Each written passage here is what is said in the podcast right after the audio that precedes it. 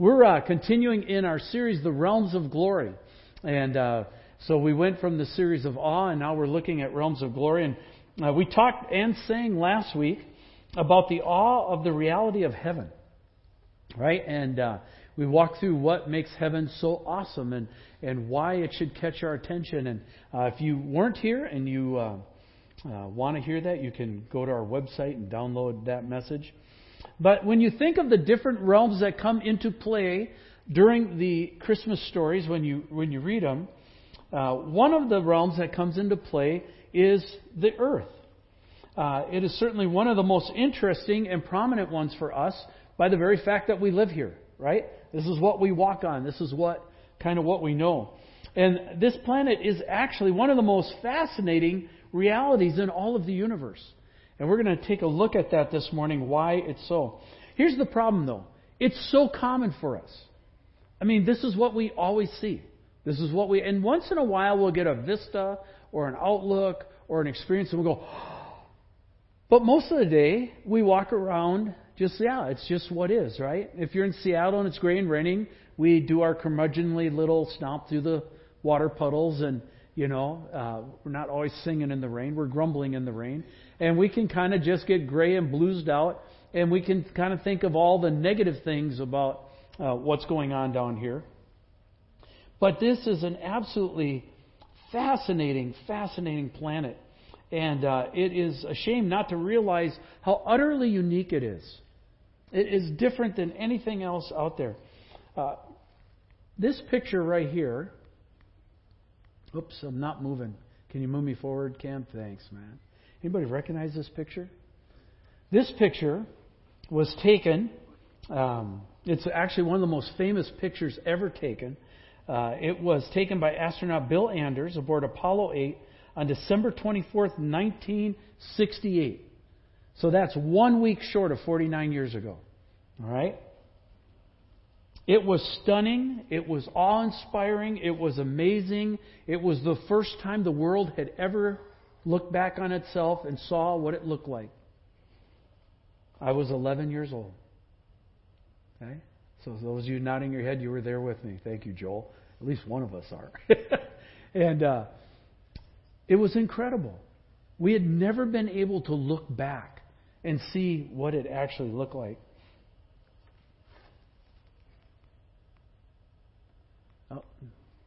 Can you move me forward again, Cam? Sorry, you're going to have to do that. This isn't this is on. All right. If you take uh, this picture, this is uh, one you can pick up right here on Google Earth. Uh, this morning, I don't want to give a science lesson, but what I do want to do is walk through what is so incredibly unique about this planet and how it ties into the gospel story. Um, it's extraordinary in its composition, it's extraordinary in its positions. Uh, there are so many factors that play into what makes this planet so exceptional. And we'll talk about this this morning. But if you want to read further on this, I'd like to uh, give you a heads up on a book. And Cam, push me ahead again. Uh, this is a book called Privileged Planet. And it's by uh, Guillermo Gonzalez and Jay Richards. And it's a book I read about 10 years ago. And then I reread it uh, this week uh, for the sermon series. And uh, again, got caught up in an exceptional book and lays out things I had never thought of. Things like eclipses and why those are significant. Things like uh, lunar ellipses and all the kind of things and planets and rays. And uh, he puts an incredible story together. So uh, you can, if you want to pick that up and read that, it's a fascinating read. So let's pray this morning and then we'll walk through what's so unique about this realm of earth. Father, thank you. I'm looking across and I just see lots of friends. I see people I know, people I spend my time with, people I spent life with. And uh, as we come, we want to be amazed and awed as we think about the fact that you came to this planet, this specific planet. We stop and it causes us to catch our breath. Capture that well this morning by the power of your Spirit, and may we um, celebrate in awe of you this morning as we go through this. And we give this to you in your name. Amen. All right. All right, so the question comes up, and there we go. So, what's so unique about Earth? Right? Um, why is it different, or what's what's going on with it that you would think it uh, stands out from the other planets? Well, let's look at some things. First thing, and by the way, I'll just shoot through these. Uh, you can look a lot further. But first of all, it is um, perfectly placed in our solar system. Right? Uh, the degrees to which, if it were off just five degrees on most of this stuff, uh, this wouldn't exist. Uh, it's in- incredible. Um, we are out, for example, in our galaxy, we're in the Milky Way galaxy, and we are out on one of the spiral arms, not towards the center of the galaxy. The center of the galaxy is really dangerous. Lots of bad things go on there, and uh, the things that uh, take over and blow apart, and things that suck into dark holes, and things that, that there's just it's not a safe place. And so we just happen to be placed way out on one of the spiral arms, uh, so that it's a safe place to be in our galaxy. Also, with that, we are above the horizontal plane. So if you kind of took our galaxy and put it on its kind of like a flat pancake. And on that spiral, arm, we're just up a little bit, which means that not only are we safe, but we actually are able to look at the rest of the galaxy and see the stars and things that we see all the time. If we were in that arm, we wouldn't be able to see that. And we are in a very unique solar system. Our, our solar system is unlike anything else there. The solar system is our sun, and then the planets that rotate around our sun. Uh, we are exactly placed in what's called the habitable zone. Right? And the habitable zone is uh, where life can exist. so we are the exact right distance from the sun. Okay, if you measure, it's 1 AU, which means one solar distance from the sun. You know how we measure that? Because that's the distance from the earth to the sun.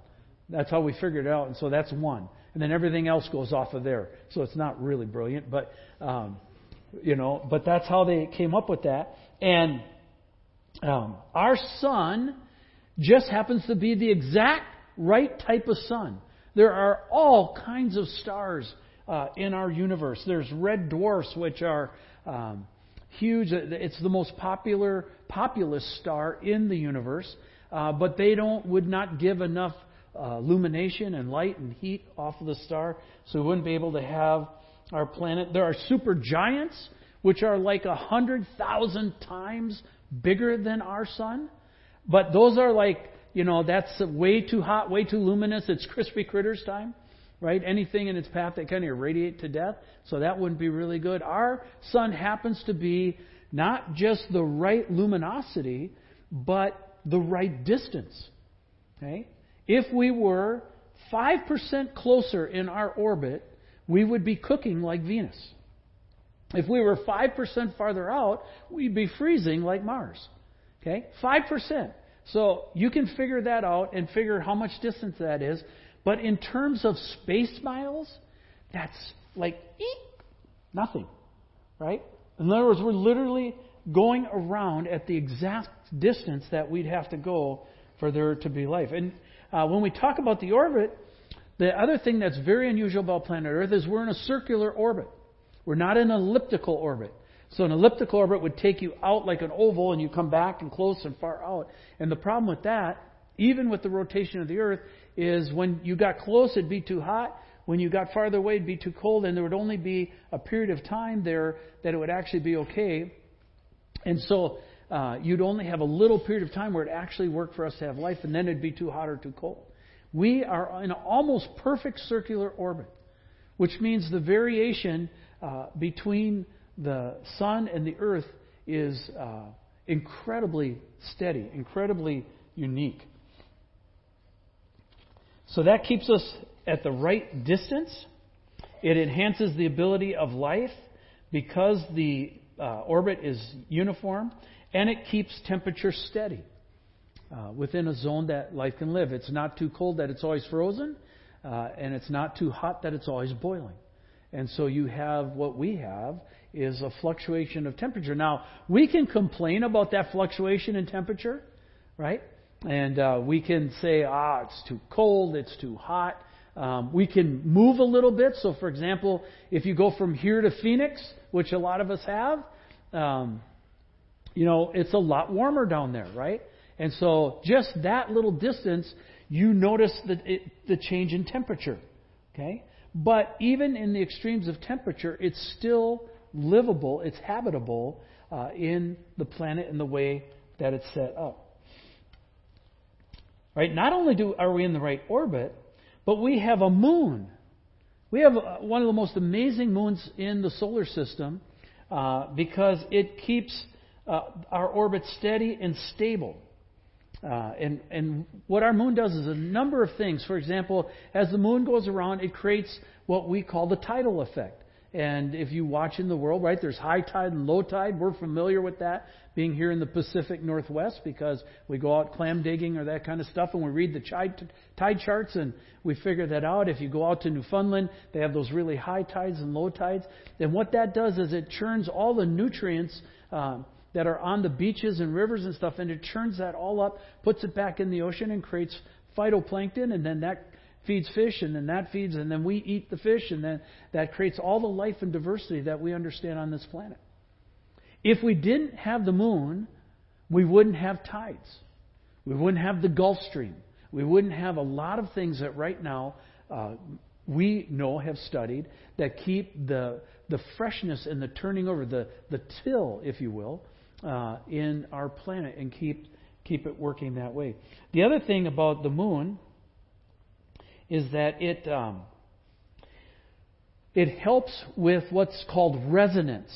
Uh, and what that means is when the planets go around the uh, sun and they kind of line up in different places, all the planets have a different gravity pull. And so they start to get in resonance. So there's a tendency for them to lock up. And if they lock up, then what would happen is the rotation of our planet would stop due to what would be called resonance or drag. Okay? And uh, what that looks like, I want to show you this morning. So I took this cup, and if you take this, this is the orbit, right?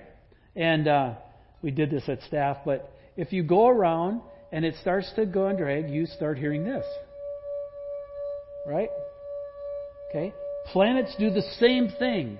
As they come around each other, as they work with each other, they create this resonance, this drag that tends to lock and slow the planet down.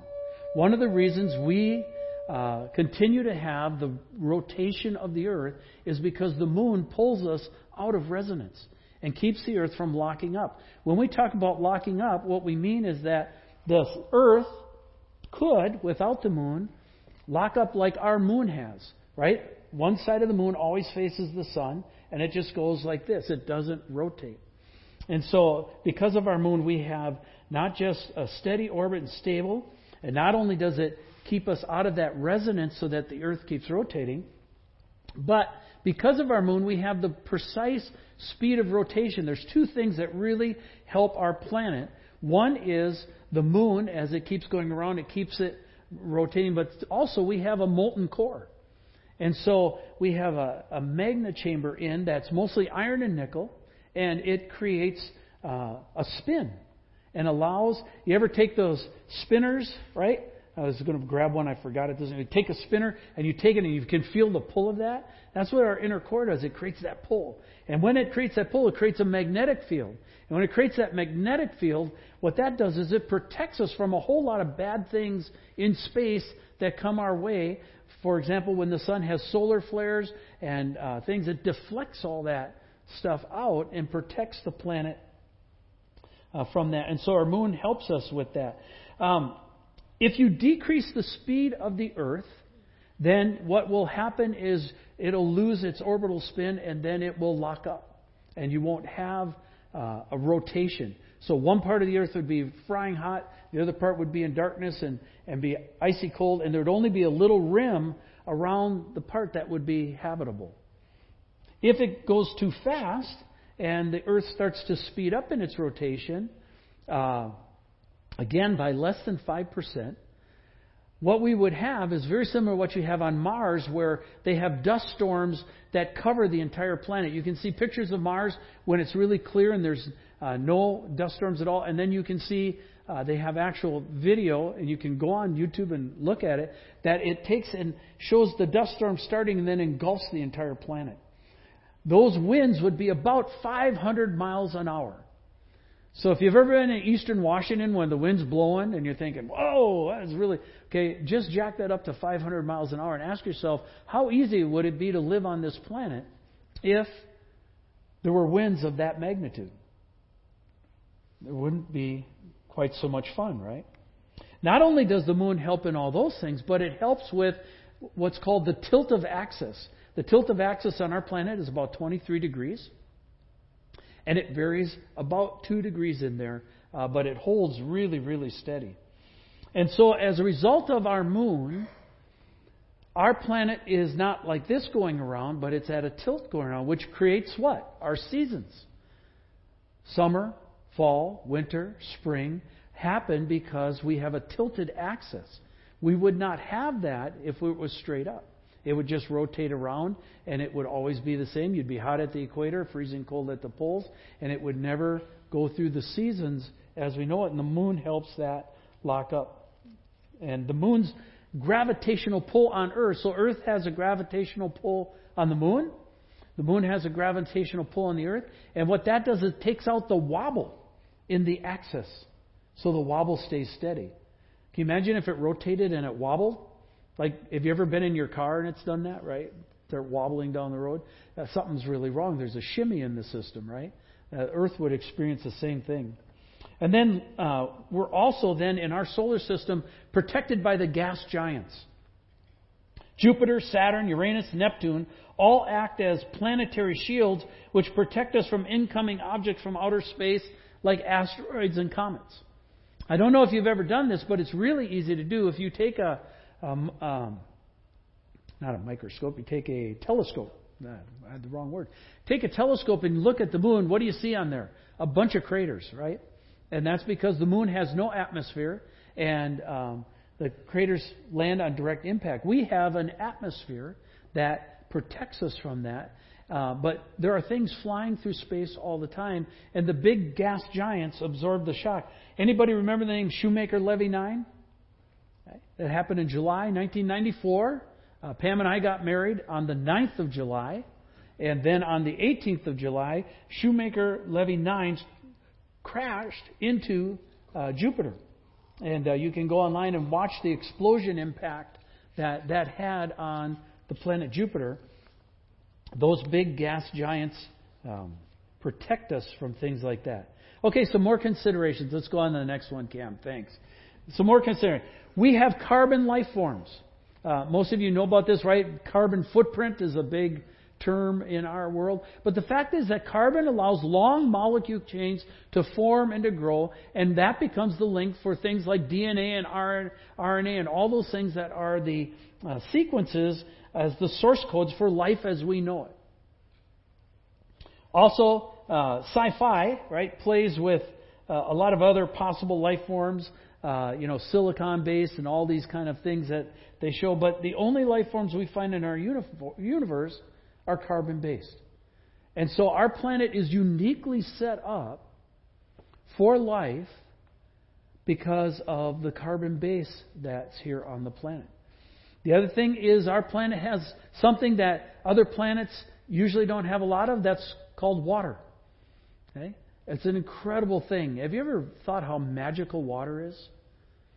How incredible it is that it's it can be a gas, it can be a liquid, it can be a solid. That as a solid, when it freezes, it's actually lighter than when it's a liquid, so that it floats to the top. So all our lakes and things uh, freeze from the top, not the bottom.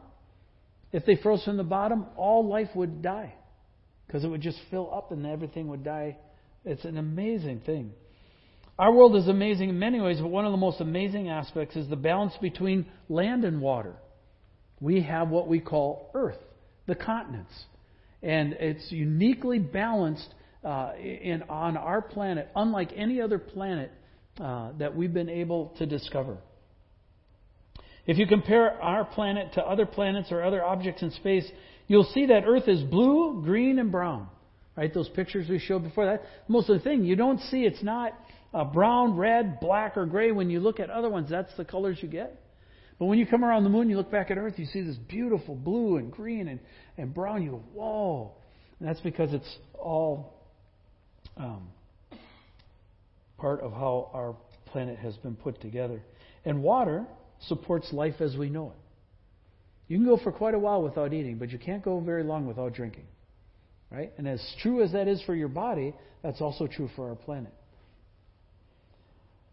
Our planet also has some amazing self checking mechanisms, some ways to cool down. So, for example, you have that in your body. When you get hot, you start to sweat. Ladies, you glow. Okay?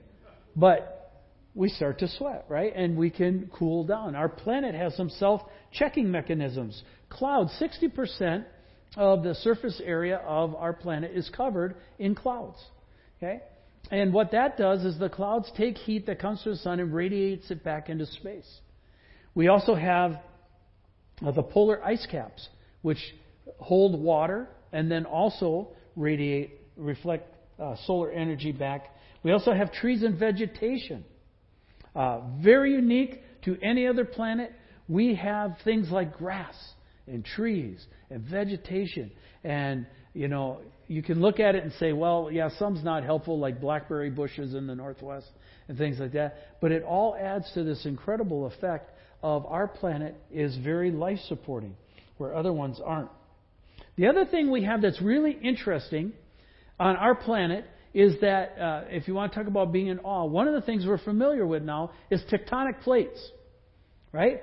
We recognize those here in Seattle, in the Northwest, because of what? Earthquakes. Okay? And we were in a car in the car and we were talking about earthquakes and talked about going through the Nisqually earthquake. Some of you were here when that happened, right? And and just went through it. And uh, they create great fear, but the reality is it's an incredible recycling system where all the carbon-based forms that happen and settle to the seafloor get subducted down, go into the mantle, get reformulated, then get brought back up to the surface and renew the whole uh, planet in terms of fresh stuff being brought back to the surface. Now, that takes a long time. But that's one of the reasons that our planet continues to rejuvenate itself is because of tectonic plates. They're actually really uh, helpful. Here's the other thing we have just the right gravity. Earth's the right size and the right atmosphere that we have exactly the right amount of gravity. If we had too much gravity, we wouldn't be able to be. Uh, we wouldn't have tall trees. You wouldn't. We wouldn't be able to walk around because the pressure would be too great, and it would it would crunch us. But the other problem is, is equally equally bad if the planet were not uh, didn't have the gravity that it has. If we didn't have that molten core, then what would happen is it would be too light, and then all the atmosphere wouldn't be what it is. And it wouldn't be, Earth wouldn't be able to hold an atmosphere. Atmosphere is a little bit important for life, don't you think? And so we're exactly the right that it holds an atmosphere and yet not too much gravity that it crushes things. Think about that. Think about how fine tuned that is. It's almost like somebody designed it, right? It's an amazing thing.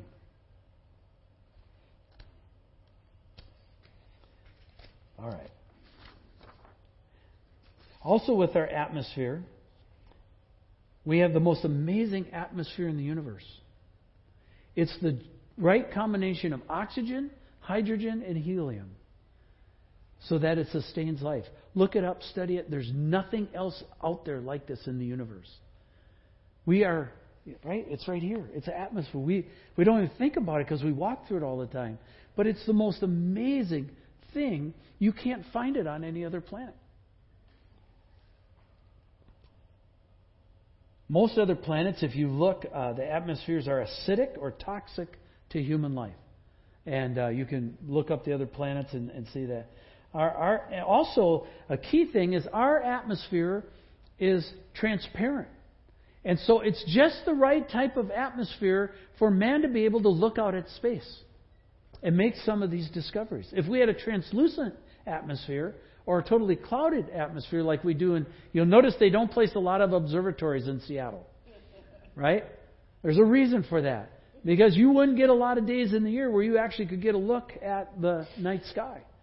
But because we have a, trans, a transparent atmosphere, you get great looks at the night skies, and so all kinds of scientific discoveries are made because we're able to look. And it's like it was designed so that we could see out and look and discover those things. And so we have a universe, and what I'm suggesting this morning is we have a universe, go on to the next one there, Cam. We have a universe that's fine tuned for life and discovery. Here's a picture of uh, out there things that we can look at and that, that we can see. All the factors mentioned this morning set us up as a race to be able to explore the universe in which we live. Okay? And there's just one more thing. Now, I've said all that to say this. So if you fell asleep, that's okay. Wake up. Here's the important part. Why did I point all this out? There's one thing that really should catch our attention this morning when we're talking about the realm of earth. When we're talking about how unique it is, what makes the earth unique, it's this. What does Scripture say? Joy to the world. Joy to the world. Why? Well, as far as we know, this is the only planet he's ever visited. As far as we know, this is the only planet that he has walked on. It's the only planet he's ate on. It's the only planet that um, he slept on. He was born here. He came, he being Jesus, the baby we're celebrating came to this planet. Okay? He came to Earth. This most amazing and uniquely created design planet is the one that he came to be on. Uh, if you look at the book of Galatians and the, go to the next one, there we go. Thank you. It says this when the fullness of time had come, this is found in Galatians chapter 4, verses 4 through 7, if you want to follow there. It says, When the fullness of time had come, God sent forth his Son, born of a woman, born under the law, to redeem those get over here, who are under the law, so that they might receive adoption as sons. And because you are sons, God has sent the Spirit of his Son into our hearts, crying, Abba, Father. So you are no longer a slave, but a son. And if a son, then an heir through God. That whole second part talks about salvation. But let me lock on a phrase here that uh, is significant. Right in the beginning of that, that verse there in verse 4, it says, But when the fullness of time had come, that's an amazingly pregnant phrase. The fullness of time. And it, it's much like a pregnancy. There's a lot that goes on before a pregnancy. Right? There's attraction, there's courting, there's marriage, there's lovemaking, and, and then there's nine months. Then what happens? A baby's born. And it says, just like that, in the fullness of time, in other words, in the orb of the creation of the universe, and the orb of the creation of our solar system, and in the orb of the creation of our world, in the fullness of time, in just the right moment, he came. And he came to bring us salvation. The Bible tells us that Jesus was the Messiah. It's the greatest rescue motion, uh, mission ever set in motion. Okay? He came to redeem you and I and many, many others. And that is why we celebrate Christmas. What's Christmas? Christ coming. Right? Christ coming. That somebody saw our plight, somebody saw our condition. In spite of the incredible miracles and uniqueness of this planet, something deeply affected it. It's called sin. And each of us has had to wrestle against that. Christ coming. Joy to the world, the Lord has come. Let earth receive her king. Right? The song goes off in your head as I say those words. You cannot help but sing it. He came to enter our world and into our lives. One of the most basic prayers a person could pray is this Lord Jesus, I'd like to let you into my world, into my heart. As you've come into our world, I'd like to invite you into my world. You've come to that which you have made. John 1 tells us he created all this that we see. You've come into that which you've made, which includes me and includes you. You see, here's the point this morning. He's still visiting our planet. He's still here. He's still coming. He's still redeeming. He's still looking. He's still searching for those that he can save. Looking for those who will acknowledge him as Lord and Savior. Why? Because he has great plans for this planet. Right? He had great plans when he formed it. He had great plans when he visited it. But he has great plans to redeem it. He's going to renew the whole planet. And that's why we say, indeed, this is a very privileged planet. And we are very privileged to live on it. And we forget that very easily. We take it as a right, not as a gift. So as you come into Christmas, think about heaven, but also think about how incredible this planet is and what a privilege it is to be able to live on it, and what a privilege it is to know the one who came to visit it, the one who created it, and gave the reason for joy during the Christmas season. Will you join me in prayer? Father, I'm, I'm hoping this connected for my friends and that we will walk outside and literally look at this place differently. That a spirit of thank you will erupt in our hearts. Not just for what you created because we're in awe of that, but the fact that this is the one planet you came to visit. It's the one place Scripture talks about that you invested in. And you have a tremendous investment in this planet, and we seek you that uh, we would cooperate with that investment. Lord, your son came as a baby, and we're thrilled. We rejoice in that. We celebrate that. Well, may we also come under authority to that. May we come under your leadership of that. As we look at this planet, this solar system, this universe, Lord, if it's created, then whoever created it is literally out of this world. Far beyond anything we can grasp. That's you.